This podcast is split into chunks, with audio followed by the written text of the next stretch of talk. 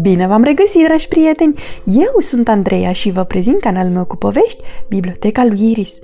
Astăzi vom citi cartea Micuța Fantomă, care era o păturică, scrisă de Real Nason, cu traducere de Petru Aron Costeschi, editată de editura Pandora. A fost odată ca niciodată o fantomă care era o păturică. Nu-i trecea prin cap de ce păturică. Mama, tata și toți prietenii săi erau cerceafuri. Erau la fel de ușori ca aerul, se înălțau repede și fără efort și puteau să facă piruete prin văzduh. Se lăsau purtați de vânt și zburau vj pe pământ, ca și când ar fi fost pe un topogan invizibil. Micuței fantome îi era greu să se miște din cauza straturilor de material. Se ridica greu și zbura foarte încet. Se încălzea și transpira când încerca să se grăbească.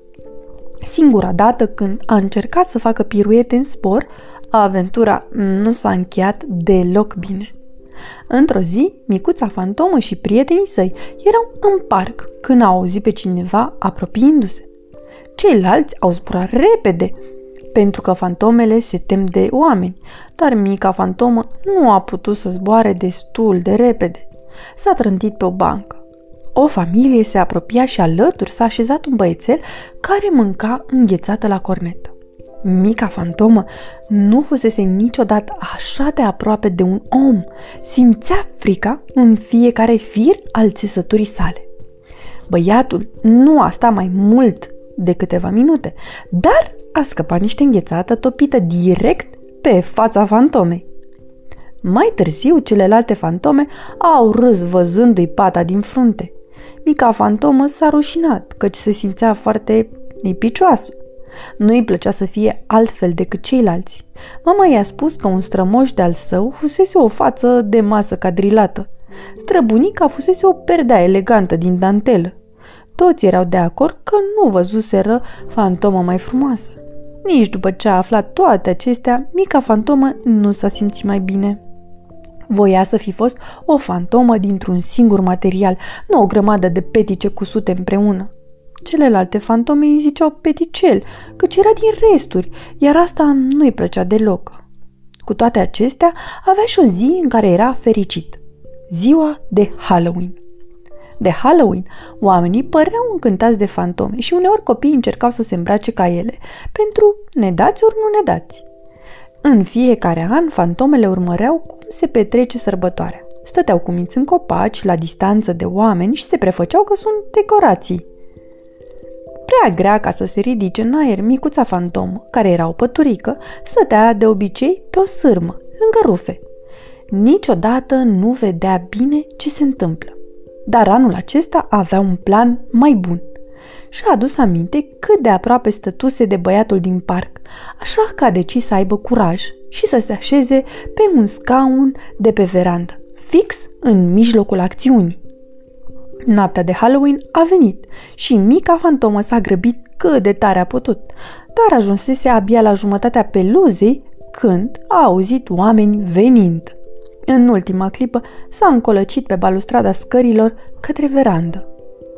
O mamă s-a apropiat pe verandă trăgând un căruț alături de o fetiță în costum de balerină.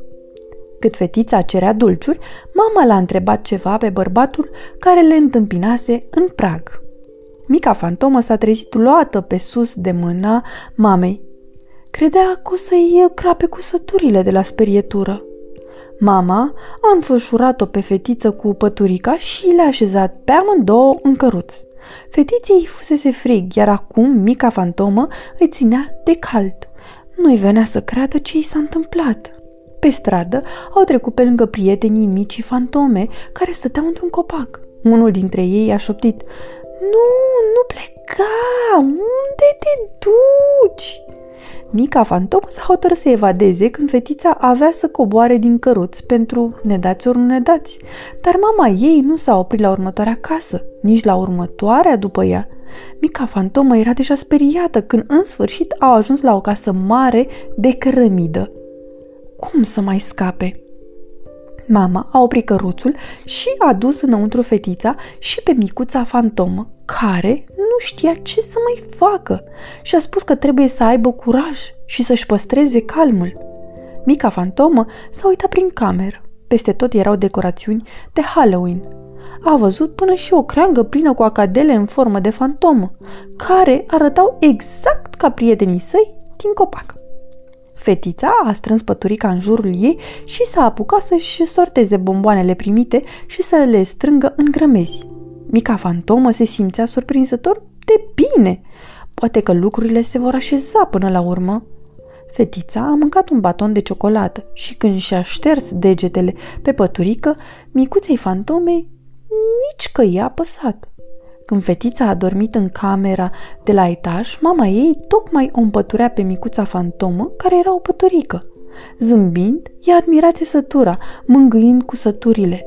Mica fantomă se gâdilă. Mama a așezat păturica pe canapea și s-a dus la etaj. Când ea a dispărut, mica fantomă a zburat prin șemineu, ca moș Crăciun. Fața ei era luminată de un zâmbet larg cât șase petice.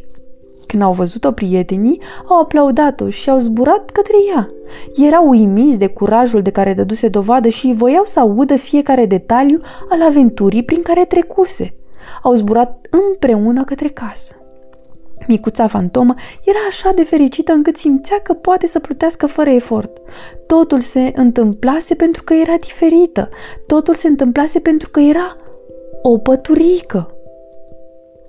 Sfârșit. Pe curând, dragii mei. Somn ușor.